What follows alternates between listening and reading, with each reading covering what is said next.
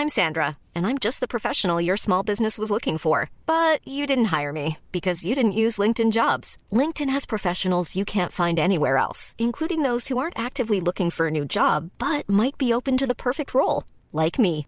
In a given month, over 70% of LinkedIn users don't visit other leading job sites. So if you're not looking on LinkedIn, you'll miss out on great candidates like Sandra. Start hiring professionals like a professional. Post your free job on linkedin.com/people today.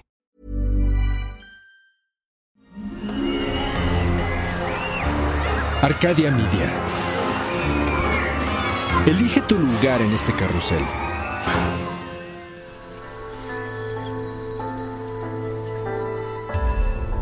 El cambio induce la transformación de perspectivas que conducen a la modificación del mundo a partir de nuestro universo personal. ¿De dónde nace el impulso que detona ese cambio? ¿Cuál es la fuerza que nos lleva a cuestionarnos a nosotros mismos? Cruzar los obstáculos, venciendo el miedo y convertir esas ideas en una realidad. Exploremos la fuerza detrás de las ideas que a diario son lanzadas al infinito. Hagamos un cambio, todos juntos. Esto es Héroes, por cultura colectiva.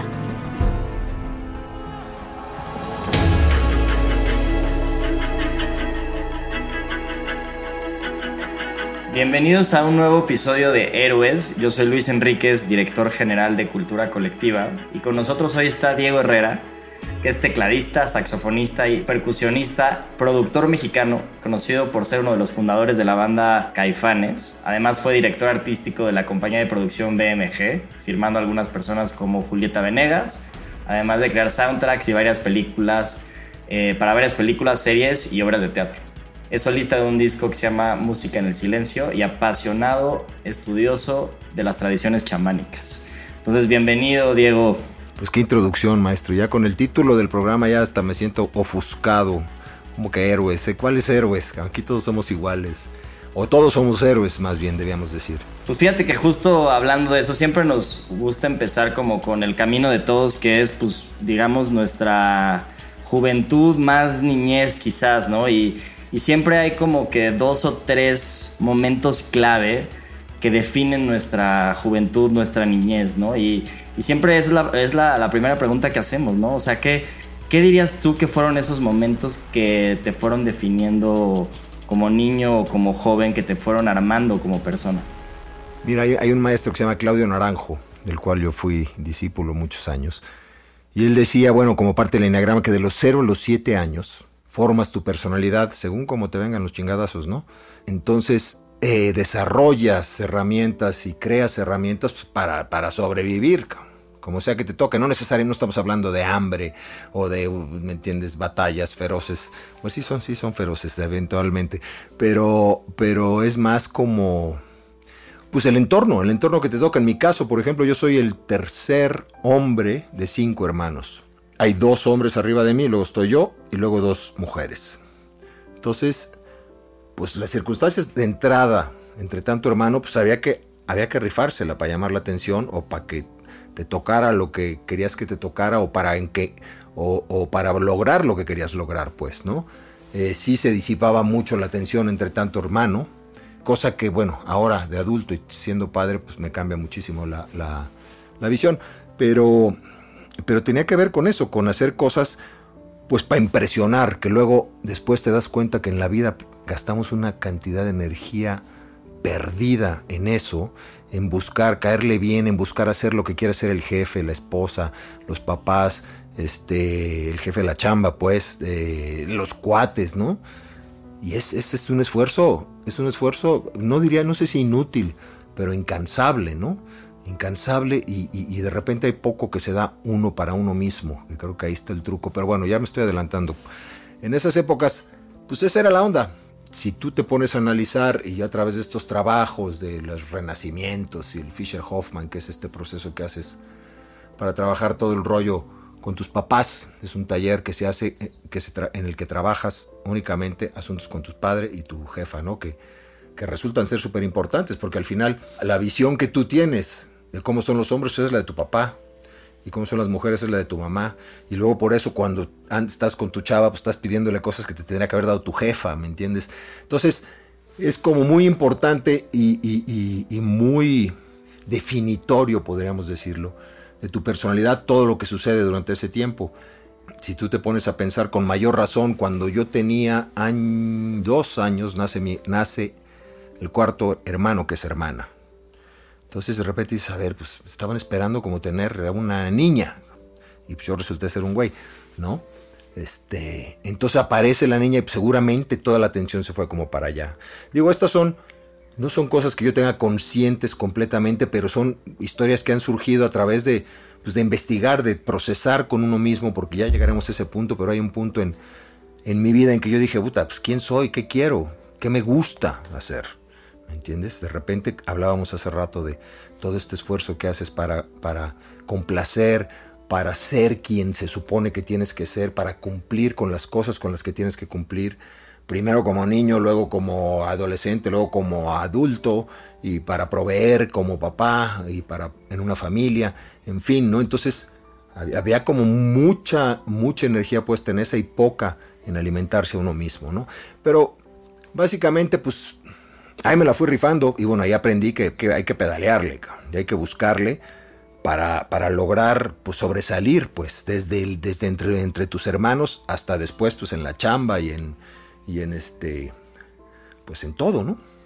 Oye, y, digo, dado este contexto, ¿no? De cinco hermanos y con este tema de sobresalir que coincido 100% contigo, que utilizamos demasiada energía en esta pretensión de ser alguien que realmente no terminamos de ser, ¿no? Nunca. Eh, pero justo, o sea, ¿cuáles dirías que fueron estos momentos claves que dijes, puta, me pasó esto a esta edad y luego a esta edad y, cómo se fue moviendo y que te fueron forjando, ¿no? Como que a todos nos van pasando ciertos eventos conforme vamos creciendo. ¿Tú, tú cuáles recuerdas como estos momentos relevantes? Híjole, no sé, me cuesta trabajo, fíjate, y luego son, son, son mecanismos que uno utiliza, ¿no? Como para defenderte y no regresar a esos puntos. Muchas de las terapias implican regresar a ese lugar, y tener una salida diferente. ¿Me entiendes? Porque muchas veces cuando estás es un chavito, pues no, no, te dan un madrazo o te digo, no necesariamente un golpe físico, sino algo emocional, ¿me entiendes? O te sientes solo, o te sientes no escuchado, o te sientes este, no querido, pero no tienes como los elementos para lidiar con eso. Entonces de repente es como, como que se te queda el está el clutch metido y el acelerador a todo, más bien el freno metido y el acelerador a todo, entonces se queda como la máquina ya atorada, ¿me entiendes? No sé, no puedo, no puedo, podré encontrar más adelante, fíjate, cuando, cuando a los 18, que tengo ahí un, un, un, asunto, una, pues un, asunto con mi jefe, con mi papá, antes, antes no recuerdo mucho de, digo, la verdad que fue una infancia pues, bastante chida, o sea, nunca nos faltó nada, escuela activa, este, hermanos desmadrosos, eh, eh, salón mixto. Yo, haz de cuenta que yo fui de primero a cuarto de primaria al Instituto Patria, que era un, este, pues un, eh, donde está, el, donde está, el, ahí en, ahí en Polanco, en Polanco, estaba, creo que es donde está el Palacio de Hierro este nuevo, ese enorme, ahí era la escuela, acá. Escuela jesuita, de puros hombres, pues perrísimo, perrísimo, o sea, con, con pues, asunto de, sobrevivencia masculina y de madrizas y de, bromas súper pesadas, ¿me entiendes?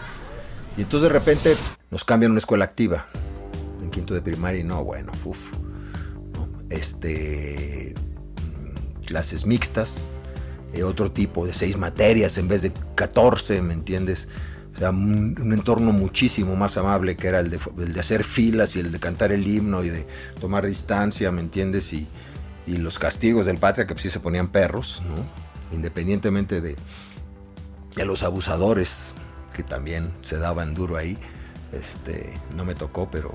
Entonces, en ese momento creo que sí hay, hay un parteaguas grande, desde los compañeros hasta tener compañeras, ¿no? La relación con las chavas este, se empieza a dar ahí de otra manera. Y en ese momento creo que sí, se me abrió un mundo completamente diferente. Fue un desastre. Yo en la escuela fui, presenté 16 extraordinarios entre secundaria y prepa. Me decían, güey, no te vamos a dejar presentar más presenta estos dos y si los pasas, entonces te damos chance de hacer los que siguen, ¿no? Entonces me pasaba, me pasaba las, el, bueno, me pasaba muy bien, la verdad, durante el ciclo escolar, porque pues, es un desmadre, entonces me la pasaba bien, pero tenía que pagar las cuentas en, en, el verano, ¿no? Los dos meses de, de, vacaciones, pues tenía que pedalearle a los exámenes para poder pasar los, los extraordinarios y que me aceptaran al siguiente año. Hice la prepa en tres prepas diferentes, por razones diversas, básicamente atribuidas a mi persona. Cuando termino la prepa, ya traía yo la onda de la música clavadísima. Empecé en la Peña de los Folcloristas tocando folclore,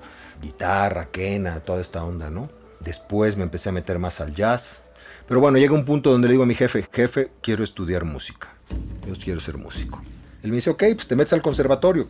Y la relación que yo tenía con músicos clásicos era pues, como de que había mucha dependencia del papel, de la música escrita, ¿me entiendes? Entonces yo decía, no, yo quiero improvisar, yo quiero tocar jazz, yo quiero palomear y aprender música callejera, pues música callejera, música popular, pues quiero saber cómo se hace, pues no sé, un guapango, un son, eh, qué onda con la jarana, cómo se toca, en fin, ese tipo de cosas, el requinto jarocho, ¿no? Y no había, no existía una escuela de eso, como tal, como lo que mi jefe buscaba, que fuera una cosa como formal. Entonces me dice, pues puede ser o el conservatorio o te consigo chamba de cajero, brother, en, un banco. no, wow, no, pues, está chingón, güey. Pues dije, pues ni una ni otra, jefe. Ya me voy de aquí. Y bueno, ahí hay, dos puntos importantes. Pero te, fuiste porque no había alternativa o sea, era como si no estudias estas dos. Era, sí, sí, bueno, mi jefe me dijo, y yo y te digo, ahora lo entiendo y lo veo desde otra manera, ¿me entiendes? Después de las terapias y de las historias y de la búsqueda mía, lo veo completamente diferente. Pero en ese momento, pues eres un güey de 18 años que quiere estudiar música, ¿me entiendes? Y, este, y te quieren meter a estudiar en este, formación clásica, que te digo, ahora veo que ahora, les, ahora estudio eso, ¿me entiendes? Después de todos estos años, acabo ahí, ¿no? Pero en, ese momento pues yo estaba aferrado acá. Ya estaba aferrado y decía, ni madres, ¿no? O sea, yo, Y ahora me voy a hacer a la tarea de demostrarte, jefe, que lo que yo estoy decidiendo es el camino. También es un camino, ¿no? En ese momento era también es un camino. O sea, vas a ver cómo la armo. Mi jefe tenía miedo de que yo acabara en el, en el varón rojo, ¿no? Y este, y bueno, pues, a Dios gracias, no sucedió. Eh, pero, pero sí hubo un no sé si llamarle edicto porque suena como a reino, pero una, una, una cosa grabada en piedra dentro de mí que dijo, vamos a demostrarle a este señor ahora que lo que yo decidí es correcto. O me puede llevar a un camino, este, pues de, poder ganarme la vida como músico, ¿no? Entonces me voy a vivir con los Tucent, me rento una cama, la, la, mamá de los Tucent. Yo tenía una banda con Fernando que se llamaba Palmera. Y bueno, pues Imagínate, más estaba Eugenio, estaba Enrique, Fernando, Cecilia. Era música 24/7, ¿me entiendes? Y este, si no estaba estudiando Scria, viene Eugenio en el piano, estábamos ensayando nosotros, este, estaba Enrique. En fin, fue un, lugar donde pues, aprendí muchísimo, aprendí muchísimo de música y de la vida, ¿no? Porque, porque bueno, pues todavía no sacábamos buena lana, entonces me puse a hacer cosas de cuero, bolsas de cuero, cinturones, tocábamos tambor en los, en los parques, estamos hablando de 80, maestros, 1980. Nos íbamos varios yembeceros y le rompíamos con todo al, tambor y juntábamos una muy buena lana en los parques. Entonces había que como que apañárselas haciendo otras cosas. Poco después tuve la oportunidad de entrar a trabajar a Radio Educación. Yo viví siempre en una calle que se llama Roberto Gayol, que es la que choca con Ángel Urraza, donde está Radio Educación, está Adolfo Prieto y luego está esta callecita. Ahí vivimos pues, de los 0 a los 18, digamos, ¿no? Y siempre me llamaba la atención, había un foco rojo afuera que se prendía cuando estaba, ah, este, cuando estaban grabando, ¿no? Pero era muy loco porque estaba en la calle, güey. Pero estaba ahí el foquito rojo, entonces siempre me llamaba la atención, decía, puta, ella es, ella es una estación de radio, no sé qué. Ya no sé cómo lo hice, pero entré, entré a chambear ahí musicalizando con discos eran eh, pues LPs de, jazz y de esa onda. Había que fondear un programa que era informativo de la UAM, donde hablaban de actividades culturales y de que la beca no sé qué, y, en fin, había como diferentes secciones. Y yo tenía que, con mis discos y dos tornamesas, con los locutores ahí, ir armando el programa semana con semana, ¿no? Después me involucré en lo que se llamaba En la Noche Jazz, que ese ya era con Emilio Bergenji, que en paz descanse, Y bueno, ya tenía que ver más con, con programación musical. Ahí conocí a, Villoro, con el que hicimos un proyecto del que hablaremos más adelante. Pero bueno, básicamente esa fue la onda. De ahí me las empecé a apañar solo como pude a partir de los 18, estudiando pues lo que podía estudiar. Tuve algunos maestros muy esporádicos, pero básicamente mi acercamiento a la música fue muy intuitivo y de escuchar cosas y decir, a ver, ¿cómo lo hicieron aquí? ¿Qué fue lo que hicieron aquí? Déjame de- de- despedazarlo, desmenuzarlo, porque me gusta, me gusta lo que suena, ¿me entiendes? Y, y bueno, pues así fue, eh, básicamente. Un poco más adelante, yo eh, eh, con esta gente con la que estaba en la peña los folcloristas, el, este, el negro Jeda, que en paz descanse, Héctor Sánchez, los, los Montaner, este, un par de hermanos que tocaban lira y bajo, ellos hacían música para películas pues de Rosa Gloria Chagoyán, de, este, Los Tamés, era la casa productora, este, Edgardo Gascón, Valentín Trujillo, ¿no? Y toda la parte amorosa y toda la parte buena onda les salía muy bien, pero les faltaba alguien que hiciera una cosa más chocarrera, más disonante para las persecuciones, para los balazos, para todo esto. Y me dijeron, pues aviéntate algo, maestro. Y era maravilloso porque pues no, no había qué secuencia ni qué ni madres, no había compus ni nada, era la cinta y lo que tenías que pues, pensar en tu cabeza, bueno, pues cómo armabas, cómo armabas el numerito y llegabas con músicos, a grabar con músicos, ¿no? De eso era lo que se hacía. Entonces me empecé a encargar de las secciones de tensión, de balacera, de persecución, ¿no? Hasta que un día me dijeron, oye, pues este, brother no está, está anda, anda, viajando y está la película completa, ¿qué onda? ¿Te la chutas? Puta, pues venga. Y era una chamba padrísima, mano, padrísima, porque había que escribir la música, hacer papeles con todos y meterte cuatro días al estudio con un bajista, un teclero, un bataco, un. ¿no? En fin, como el combo. Y a ver, aquí en esta parte están chupando en una cantina, no sé qué, entonces tenemos que hacer una cumbia acá, chida, órale. Y aquí se están madreando, entonces hay que hacer una cosa prendida y, y arriba vienen unos metales. Entonces era un trabajo padrísimo, mano. Es que es un, que ahora se ha convertido en algo muy solitario, pues, porque básicamente armas las rolas pues, tú solito aquí en tu estudio, ¿no? Ya cuando las suenas pues, empiezas a jalar músicos y a, a enriquecer lo que hiciste, pero lo hiciste prácticamente solo. En aquel momento era pues llegar, me acuerdo del temblor del 85, fíjate, yo estaba haciendo una música para una película que se llama Noches de Califa. Vino el temblor y pues yo le hablé a la productora le dije, oye, pues, esto estuvo horrible, o sea, está tremendo, ¿qué? Nos detenemos. Ni madres, ¿qué nos detenemos? Seguimos, pues nos tenemos, el deadline sigue, aunque se caiga la ciudad, ¿no? Puta. Entonces me acuerdo de estar en ese super, super freak, de, de pues es que estuvo muy fuerte, muy fuerte ese temblor. Y rentaba un piano para poder hacer esto, un, Fender Rhodes, que es un cajón de muerto que pesa como 45 kilos, pero lo rentaba para poder, para poder escribir, no tenía piano, ¿me entiendes? Entonces, para, como para poder este, componer y arreglar y escribir las partes de cada uno, ¿no? Entonces ahí estaba yo con el freak del temblor y tratando de componer un bolero porque no sé qué, ¿no? Pero bueno, muy padre, muy padre trabajo ese, eh, muy artesanal. No, no estoy, no quiero demeritar todo lo que las compus nos permiten hacer ahora, pero pero era muy chido, era muy chido poder trabajar pues con gente, ¿no? Que es un poco lo que ahora pues, estamos haciendo de repente, tocar con caifanes, tocar con la banda y estar ahí el conectón con aquel güey hacer una figura y que te la conteste. Eso es, es, es la vida misma. A mí me gustaría ir, irme un poquito para entender algo importante que platicamos mucho en este podcast, ¿no? Hablamos justo de esta parte de, de inspiración, ¿no? O, o, de dónde viene este acercamiento a, a, la música. O sea, ¿qué fue para ti lo que te detonó? ¿O fue algo natural? ¿Te empezaste a escuchar ciertas cosas y dijiste, esta es mi pasión y te fuiste por ahí? Porque creo que a la gente que desde chica tiene esa pasión son muy afortunados o somos muy afortunados, ¿no? En mi caso fueron las matemáticas, nada que ver, ¿no? Bueno, nada y todo que ver al mismo tiempo con, con la música. Eh, pero luego muchas veces la gente no es como que la pasión ya la tenga nata, sino simplemente es la curiosidad que te va llevando a esa pasión, ¿no? Entonces...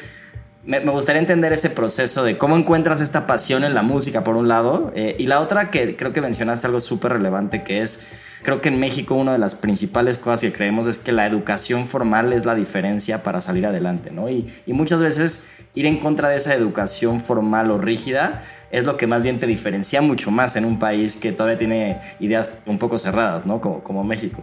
Entonces me gustaría eh, aunar sobre el tema de cómo encuentras la pasión. Porque además esa pasión no es como algo fijo, ¿no? De repente pues te encanta mucho más lo que haces, luego lo pierdes, cómo lo recuperas, cómo, cómo se, se trabaja con eso, ¿no? Bueno, recuérdame lo de la educación porque no me voy a acordar, pero de lo primero, te platico. No sé si puedo hablar de la felicidad como tal. pero si hay algo que se le acerca, es hacer lo que te gusta. Yo se lo decía a mi hijo, decía, es que no sé, jefe, no sé qué, puta, es que me gusta esto, pero... Ah". Dije, a ver, ¿qué puedes agarrar a las 4 de la tarde y cuando te das cuenta son las 9 y no te has movido de ahí? Pues la lira. Ahí está, ¿me entiendes? Creo que tiene que ver con eso. Y tiene mucho que ver con encontrar qué es lo que te gusta. Y si no, aprender a que lo que haces te guste. ¿Me explico?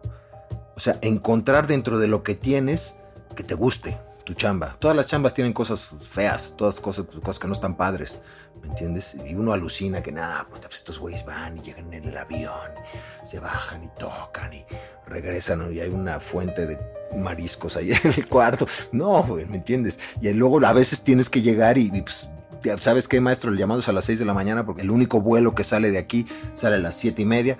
Entonces llegas a la una de la tarde, con, a la una de la mañana, con la pila de la gente rebosándote en la cabeza, ¿me entiendes? Así temblando. Que a ver cómo bajo de esta, ¿me entiendes? Además, pues te tienes que levantar en cuatro horas. Entonces, pues no duermes ni madres. Yo, por lo menos, ¿me entiendes? Yo me pongo nervioso porque digo, pues no, voy, no voy a despertar, voy a perder el avión. Y entonces pues, llegas hecho pedazos al otro lugar a hacer prueba de sonido, te echas un baño, en fin. Como que todas las cosas tienen, en, tienen sus lados buenos y sus lados malos. Pero regresando un poco a la pasión, yo creo que hay que saber buscarla, ¿me entiendes? Hay que saber buscarla y hay que darse el chance de buscarla. ¿Cómo te diré? Alguna vez me han dicho, alguna vez me dijo, no, pues eh, mujer, vamos a ir a un skate que es la boda de no sé quién, entonces estamos invitados a ver, y digo, puta, no manches, una boda y tengo que salir. Ahí ya estoy ahí. Y resulta que te la pasas chido. Pero yo en mi cabeza tengo esa onda, ¿me entiendes? De que soy malísimo para el triciclo. Pues súbete, güey. Y confírmalo. Mucho de esto es heredado de aquellas épocas. De un comentario de tu jefa que estás tratando de poner los pinches cubitos y se te caen. Y es un, no, pues este güey no la arma para los cubitos, ¿me entiendes? O no es un güey diestro con las manos.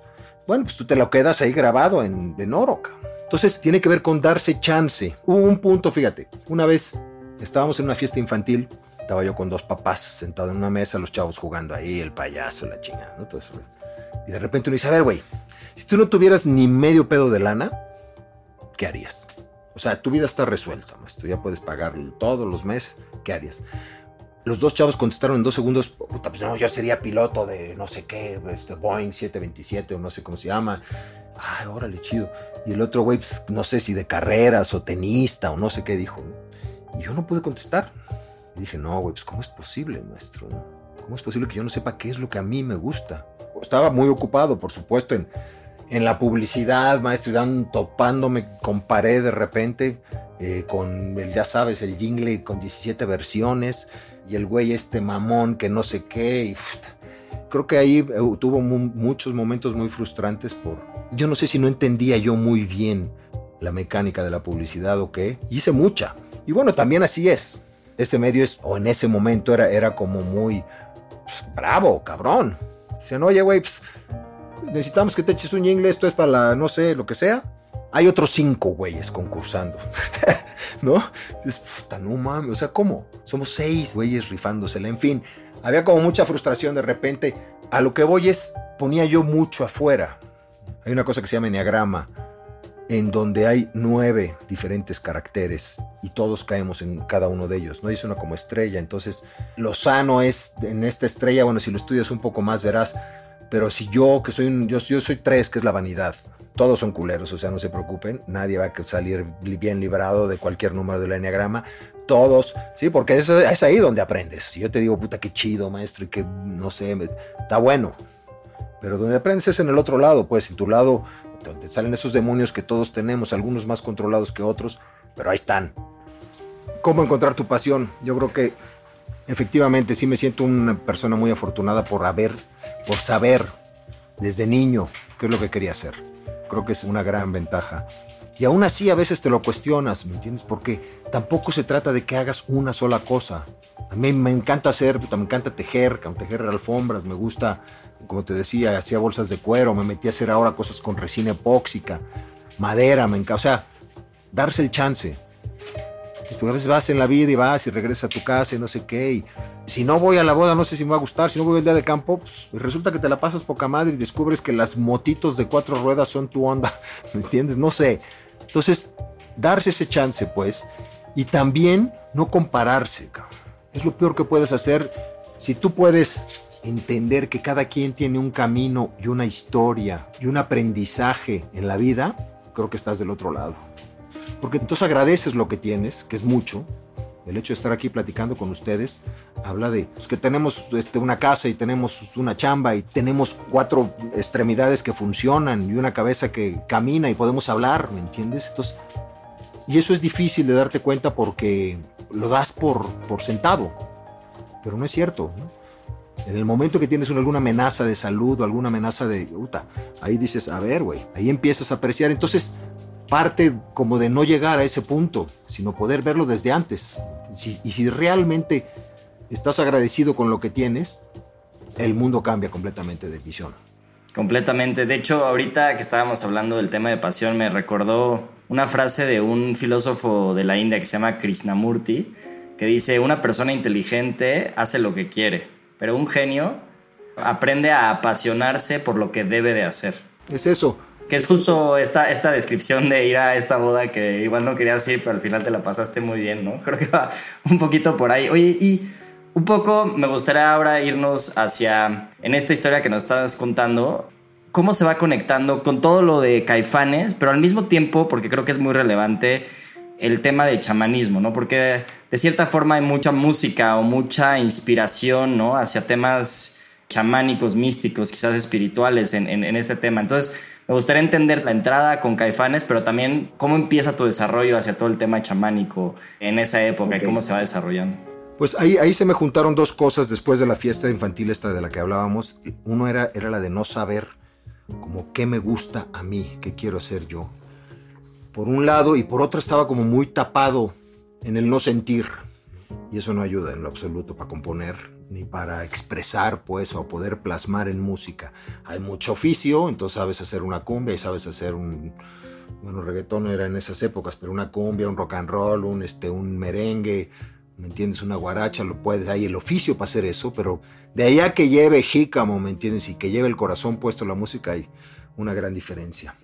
Entonces me topé con eso, dije, puta, pues, algo tengo que hacer, algo tengo que hacer aquí porque pareciera ser que cuando a uno le dan un madrazo emocional fuerte, por ejemplo, la primera chava con la que anduviste y te manda la chingada, tú cierras la puerta y dices así, güey, por aquí no me vuelven a pegar, cabrón. Pero pues cierras la puerta a todo, no nada más a lo, a culero, pues, sino a lo chido también, ¿me entiendes? Y entonces te pones ahí una armadura de metal y te atoras completamente. Entonces, yo vengo de familia de terapeutas, todos, mis dos padres son terapeutas, mis cuatro hermanos son, y yo me negué hasta que, pues ya, hasta que no se pudo, caí.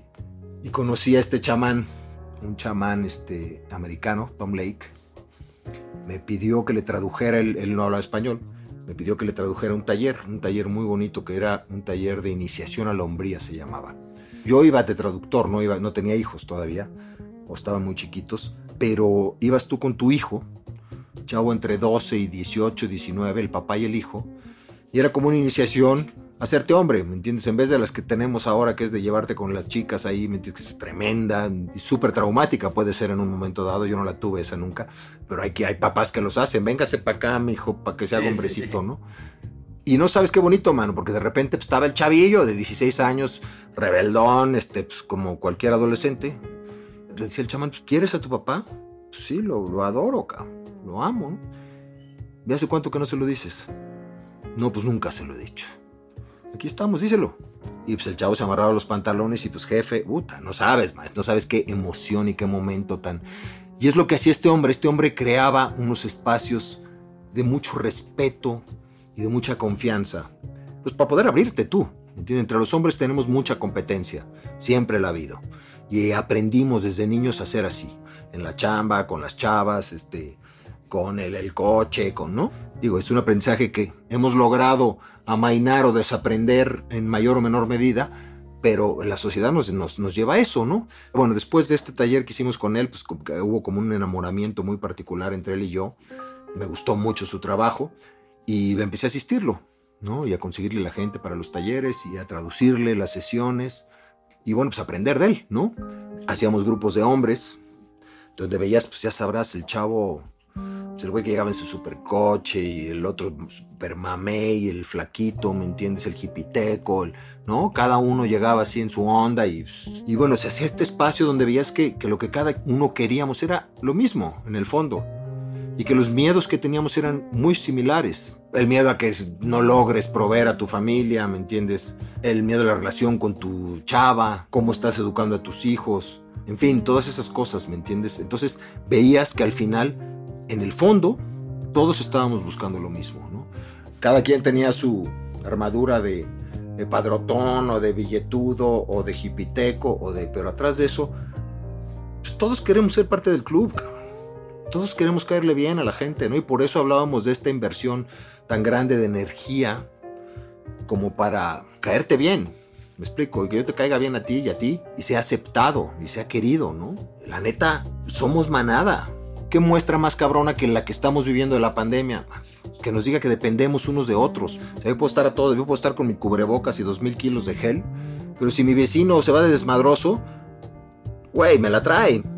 Entonces, dependemos, dependemos enormemente y hay, hay una tendencia tremenda. A mí por eso la música me lleva tan lejos, porque estás en una tocada, o sea, bueno, antes de la pandemia, ¿verdad? Pero, y ahora también, después de la pandemia, pero pues, de repente estás, sale la rola que te gusta y abrazas al güey de junto, ¿me entiendes? Y te pones a cantar con él, te a todo pulmón. A lo mejor cuando prenden las luces ay, güey, aquí este güey, ¿quién es? ¿A quién abracé, no?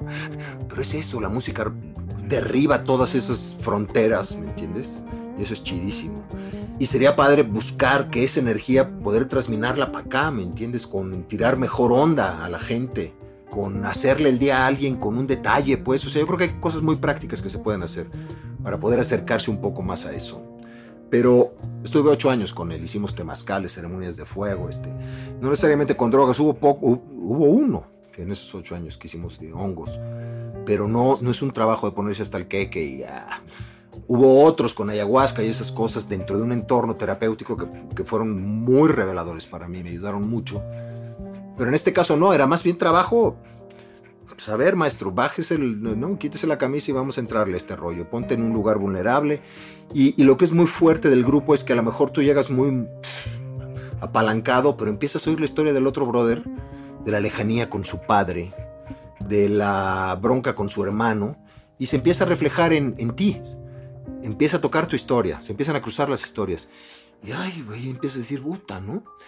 Y es como muy, muy sanador y muy relajador poder poner estas cosas afuera, inclusive decirlas nada más, ¿no? Esto fue antes de Caifanes, durante Caifanes, ¿cómo se relaciona todo el tema chamánico con esa influencia también en, en la música? Ahí en el Inter estuve haciendo música de cine, chorratal de películas, de estas de los hermanos Almada y Rosa Gloria y Valentín Trujillo y esta onda a la par estaba trabajando con él. Para mí se convirtió en una chamba. Porque de repente un fin de semana conseguía 10, 10 alumnos y pues me ganaba una buena feria. Y trabajaba en mí. Y crecía, ¿me entiendes? Como para hacer ceremonias de fuego, para hacer ceremonias de pipa. Y bueno, aprendí enormemente, nada más de estar ahí, ¿me entiendes? A lo mejor el trabajo no estaba expresamente dirigido a mí, a mi proceso, pero, pero te das cuenta, le traducía yo a este señor todas las sesiones, la gente que llegaba a verlo, que era bastante, yo estaba ahí. Tú veías al cuate que llegaba y no te imaginabas la historia que había ahí atrás. Y confluían en lo mismo. En ese inter teníamos otra banda que se llamaba Isla con Gerardo Batis. Fuimos a Europa, giramos con una señora que se llamaba Olivia Molina, un mariachi. Ahí nos fuimos vestidos de mariachi a girar por Alemania. En fin, se enriquecía como la parte musical. En un punto conocí a Saúl. Yo te digo, como tocaba con Gerardo Batis, y Saúl le rentaba unas bocinas para sus tocadas, supongo que con las insólitas. Entonces de repente llegaba, yo estaba, estábamos ensayando, lo que sea, llegaba Saúl por las bocinas, y, pues personajazo, con los pelos parados, ¿me entiendes? Así, este, órale, ¿no? Y un día coincidimos en el 9, el 9 era un bar gay, pero que los jueves era buga. Los jueves podía haber tocadas, podía haber, ¿no? Entonces íbamos, en los jueves pues era un, era un lugar para tocar ahí. Y bueno, fuimos, un jueves coincidimos por dos chavas. Yo iba con una chava, él iba con otra, y era, se conocían ellas y empezamos a cotorrear oye, güey, pues vamos a juntar las canicas, no sé qué, órale, pues sí, estaría padre. Y yo tengo un cinte, pues yo tengo una grabadora y estas rolas, no sé qué. Y bueno, pues ahí empezamos, empezamos a chambear. Queríamos irnos a España, grabamos unos demos, nos prestaban un estudio de 12 de la noche a 7 de la mañana, que era cuando no estaba siendo utilizado. Entonces nos aventamos pues, prácticamente esos demos de, madrugada todos, ¿no? Y bueno, se empezó a gestar ahí el caifanismo.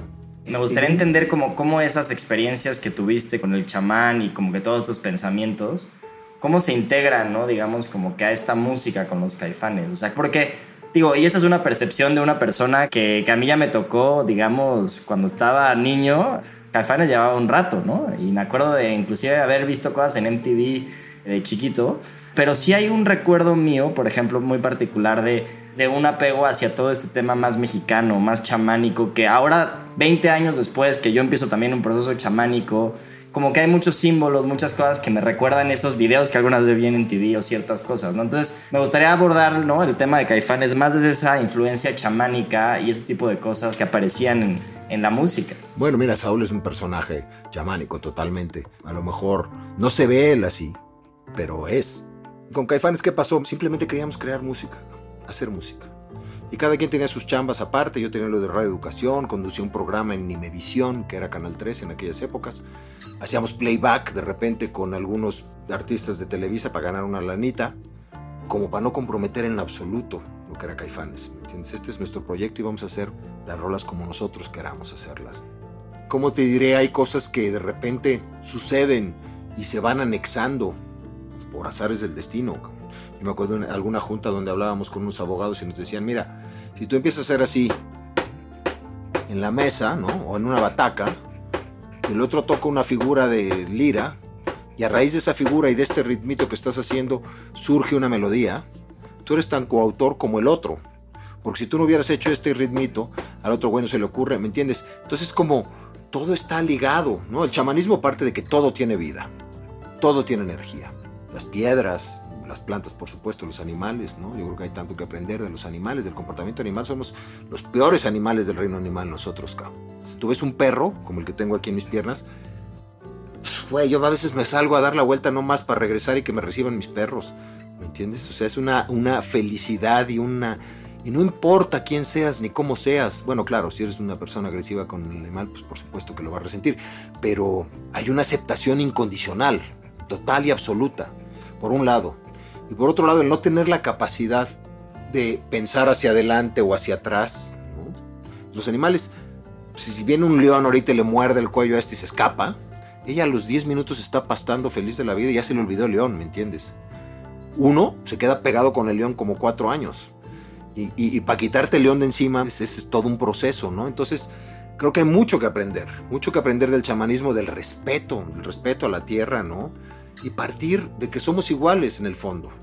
Creo que eso es esencial, muy importante. ¿Cómo se integra Caifanes? Yo creo que no hay una integración consciente, digamos. O sea, ay, vamos a meter estos símbolos para que no sé qué.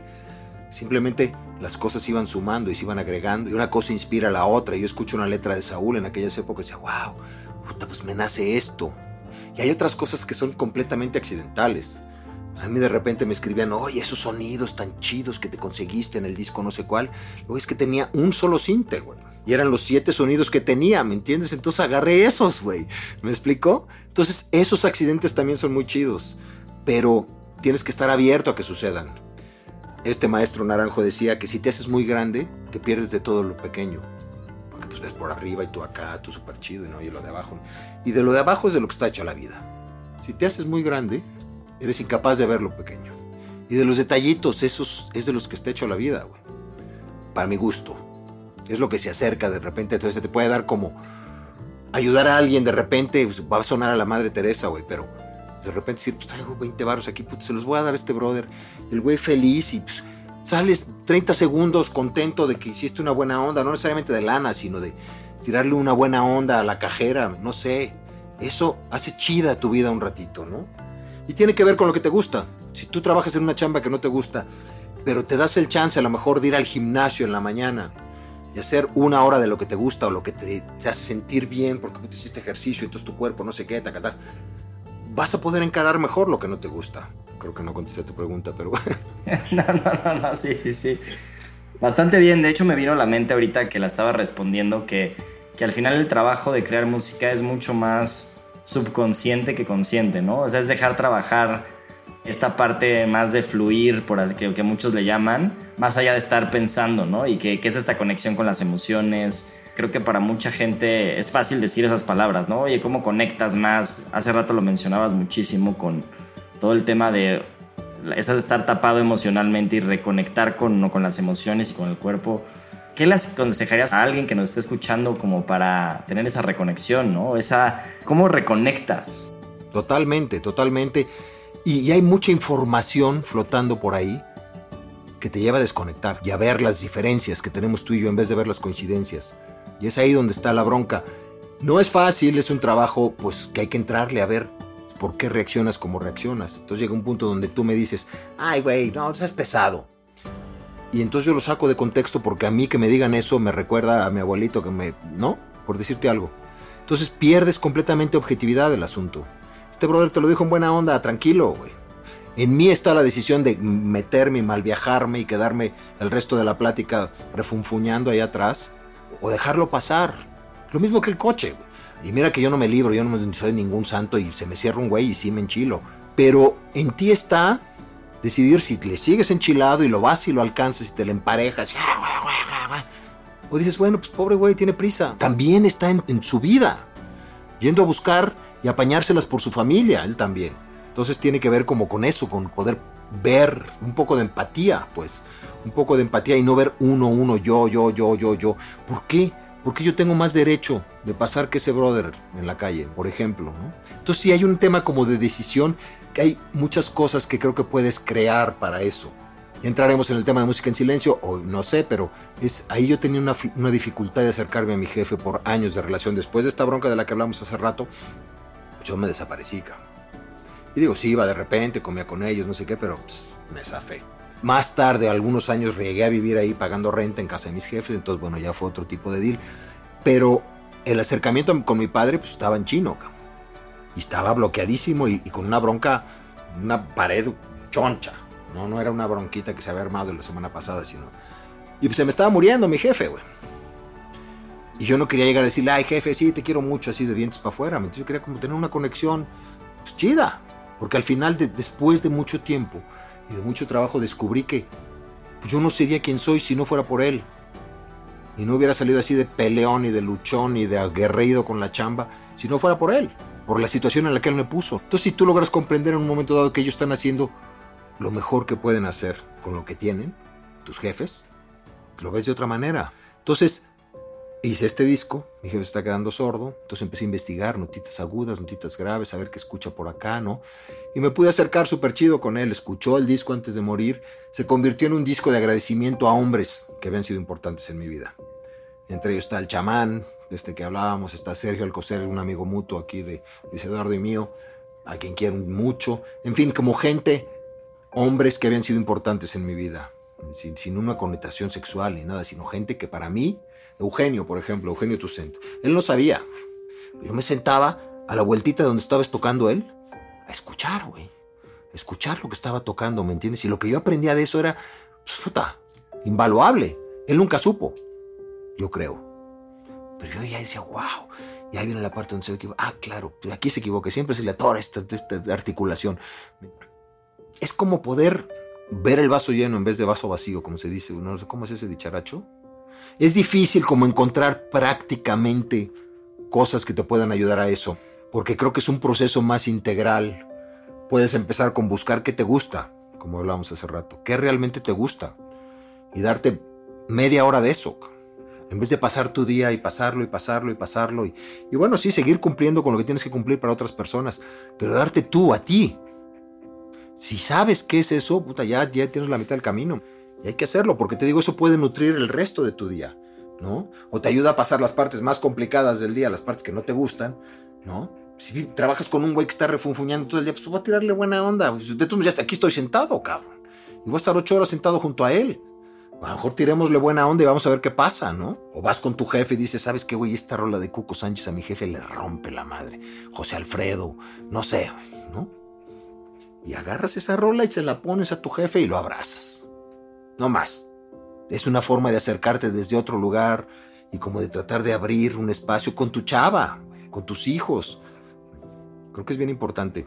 Es bien importante porque, porque nos quedamos siempre como un nivel de comunicación funcional, que funciona para ir y venir y regresar, Pero esto de la pandemia y este encierro, por ejemplo, pues te obliga a buscar, a buscar cosas que nutran más, afianzarte con tu chava, y afianzarte con tus hijos y avanzarte con tu familia y, y, y como arreglar más cosas a las que no repara uno. No te das cuenta, se te acaba la vida, güey. Todos tenemos dos lobos dentro de nosotros, uno blanco y uno negro. El blanco pues, es la empatía, la buena onda, la compasión, el amor, el cariño. El negro pues, es el odio, el rencor, el guardar la envidia, ¿me entiendes? El no perdonar. ¿Cuál de los dos sobrevive? Pues, el que más alimentes, cabrón. Por ejemplo, el perdón. El perdón, yo estoy encabronado con un güey que me debe una lana, vete a saber, lo que sea. Me lo topo en la fiesta y puta, se me hace chicharrón la panza. Y ese güey, ¿cómo se atreve a estar aquí si me debe? Y no sé, no sé qué, y saluda y cómo sonríe. Entonces dicen que el perdón es mucho más útil para el que lo otorga, para el que lo recibe. Porque bueno, pues sí, no pudo, ¿no? Es su, situación, lo que tú quieras. Pero si tú encuentras, logras perdonar a ese güey, pues la próxima vez estarás mucho más tranquilo, pues.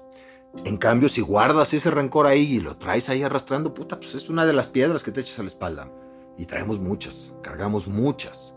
Si tú sabes que tu vieja en su química no está a cerrar la pasta de dientes, maestro. Lleves ocho años y no la cierra, güey. Ni la va a cerrar.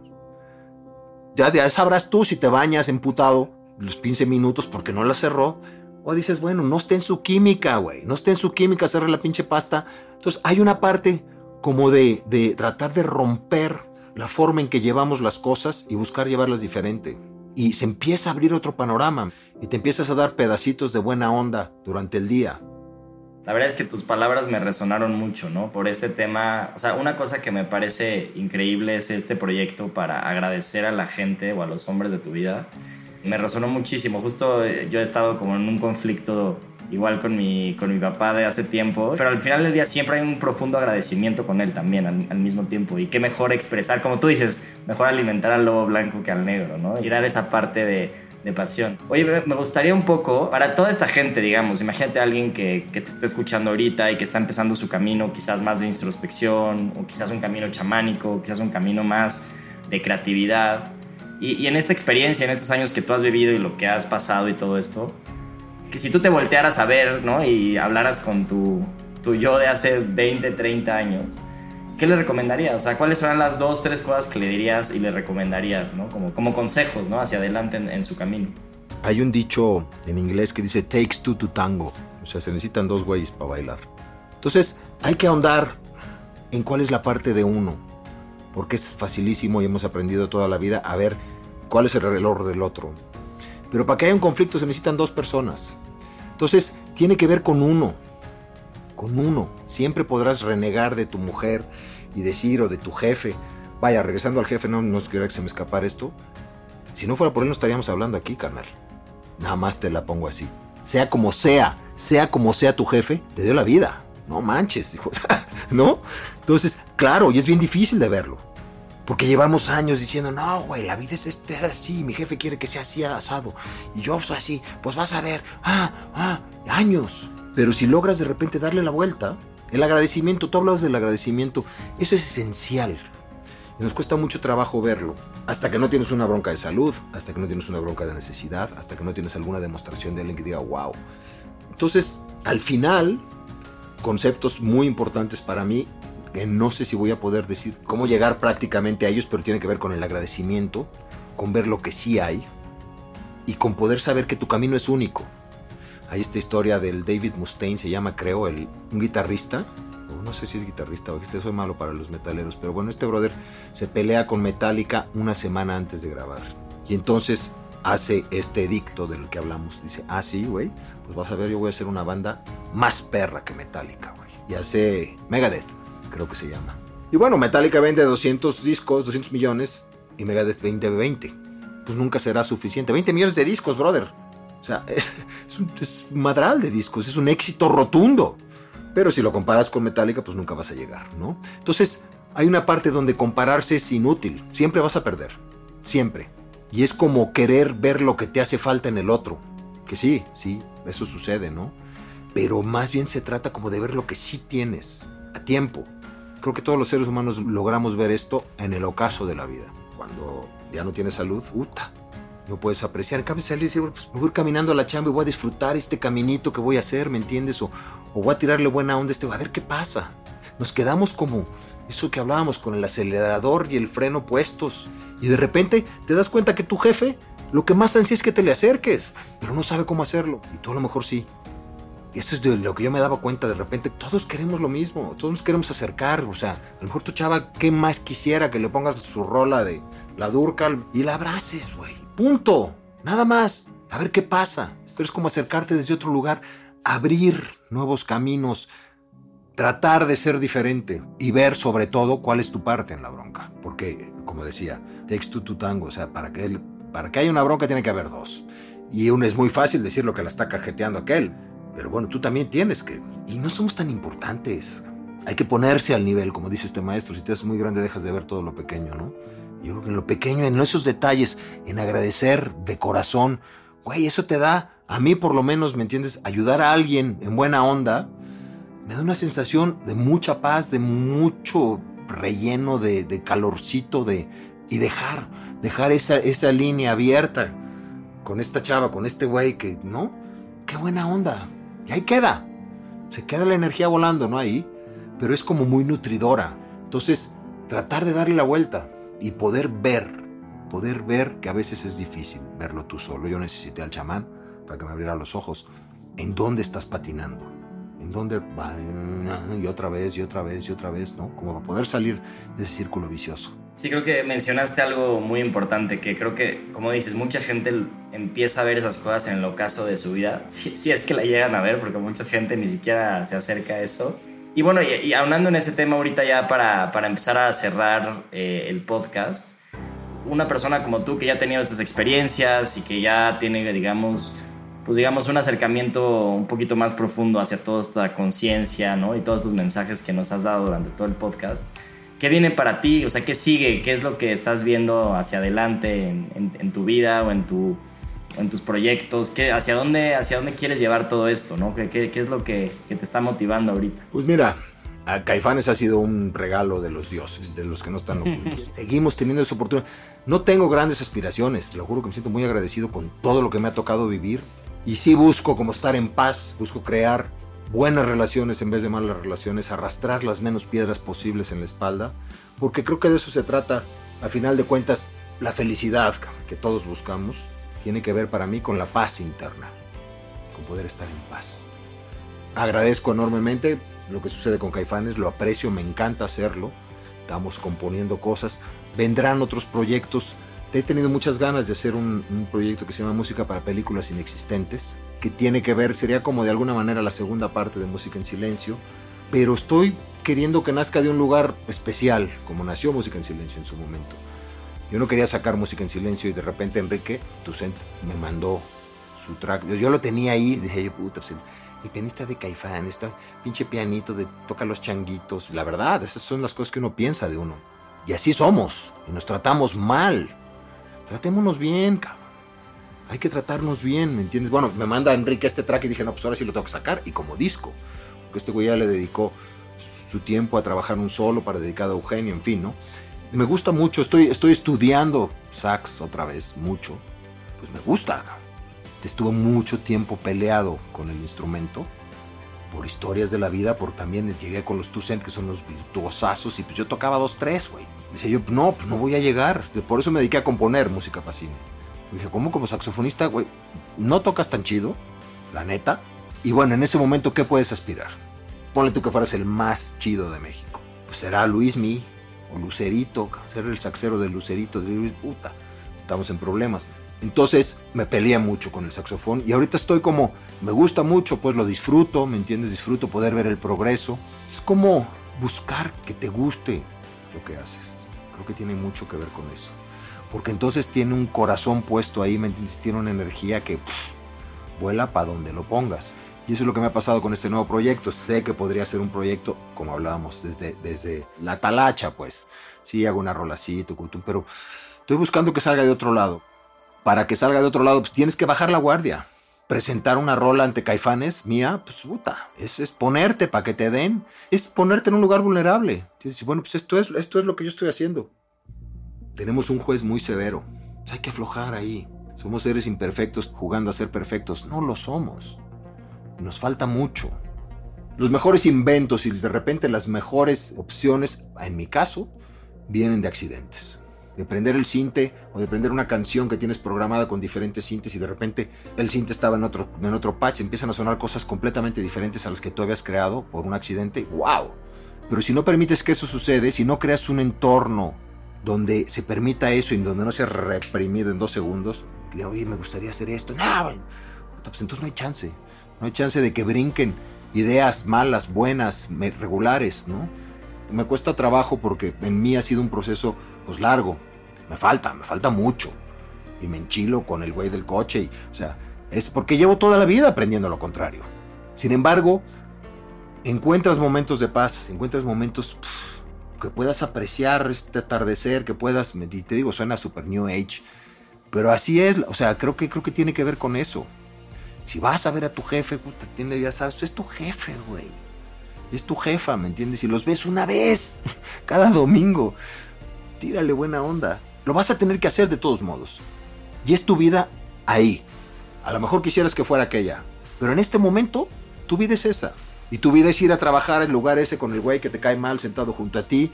Y es lo que tienes en este momento. Si aprendes a que te guste o le encuentras los lados buenos, seguro va a cambiar. Seguro. Dicen que cuando cambias la forma de ver las cosas, las cosas cambian de forma. Y hay otra de creo que es Buda, aunque yo la leí en un libro de Murakami que dice, en la vida el dolor es inevitable, el sufrimiento es opcional. O sea, el chingadazo te lo vas a llevar. Tú dices si te quedas ahí lamiéndote las heridas cuatro meses o una semanita. O a ver qué puedes aprender de eso, pues, ya lo que sigue. O sea, eso de ser perfectos es, es fatal, fatal para el crecimiento porque no permite ninguno de estos errores y ninguno de estos caminos laterales, ¿no? De acuerdo, justo ahorita me, me, resonó muchísimo el tema de la importancia de dejarnos ser vulnerables, ¿no? Porque como dices, este juez interno nos constantemente nos critica. A mí, por ejemplo, me pasó que cuando empecé a platicar con Luis Eduardo para crear este podcast, de las primeras cosas que me venían a la cabeza es, puta, es que me, estoy exponiendo a que otras personas me escuchen. Yo ya hice un proyecto que es medianamente exitoso y ahora este proyecto tiene que ser también muy bueno. ¿Y qué pasa si es, no es tan bueno, no? Y como que ese pensamiento mental constante que, que al final no importa, ¿no? Hay que lanzarse y a ver qué pasa y seguro va a haber aprendizaje y, va mejorándose. Entonces, pues Diego, yo me quedo con muchísimas cosas, ¿no? De entrada, y creo que lo principal es la buena onda, ¿no? La buena vibra. Como que constantemente estás viendo como cómo tirar buenos mensajes y buena vibra, ¿no? Para, para que la gente tome ese camino más, ¿no? Armonioso, más chido, más de ese lado. Entonces, te agradezco muchísimo esos mensajes de buena hondez, de, de buena vibra, de, de, reflexión interna. Todo este tema también, ¿no? Chamánico, que al final es la introspección y el manejo de energía y contagiar con todos.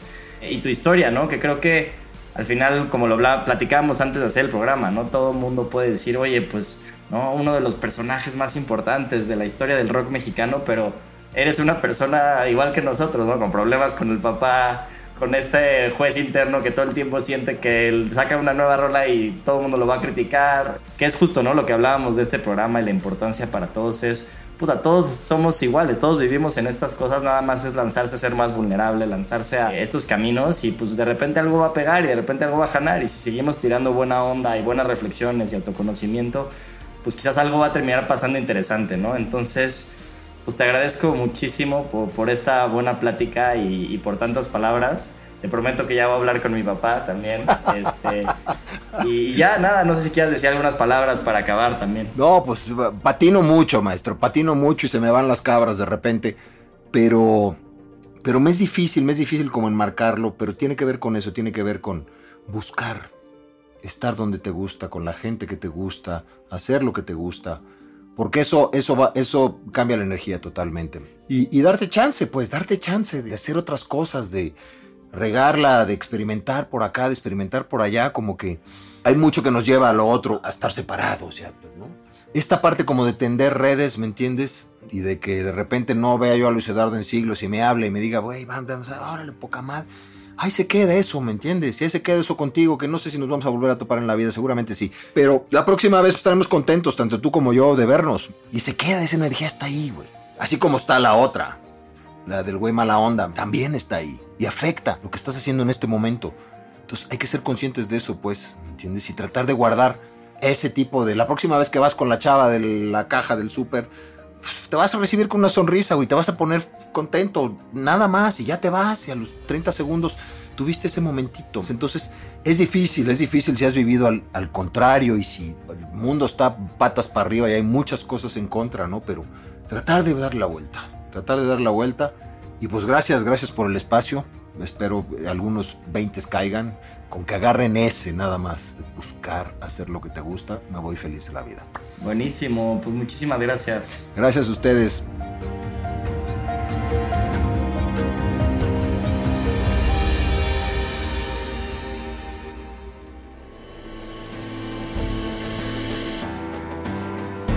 La última pregunta y la más importante es la que te haces a ti mismo. ¿Cuál es la diferencia entre la historia que acabas de escuchar y la tuya? Nada es imposible. Atrévete a ser diferente y sé el héroe de tu propia historia. Héroes por Cultura Colectiva. Con Luis Andrés Enríquez y Jorge del Villar. Diseño de audio, Edwin Irigoyen. Música original de Claudio Trejo Hernández. Producido por Luis Eduardo Castillo en Webback Audio.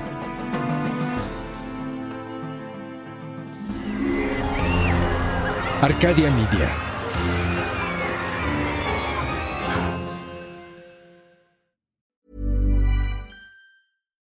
Here's a cool fact a crocodile can't stick out its tongue. Another cool fact you can get short term health insurance for a month or just under a year in some states. United Healthcare short term insurance plans are designed for people who are between jobs, coming off their parents' plan, or turning a side hustle into a full time gig.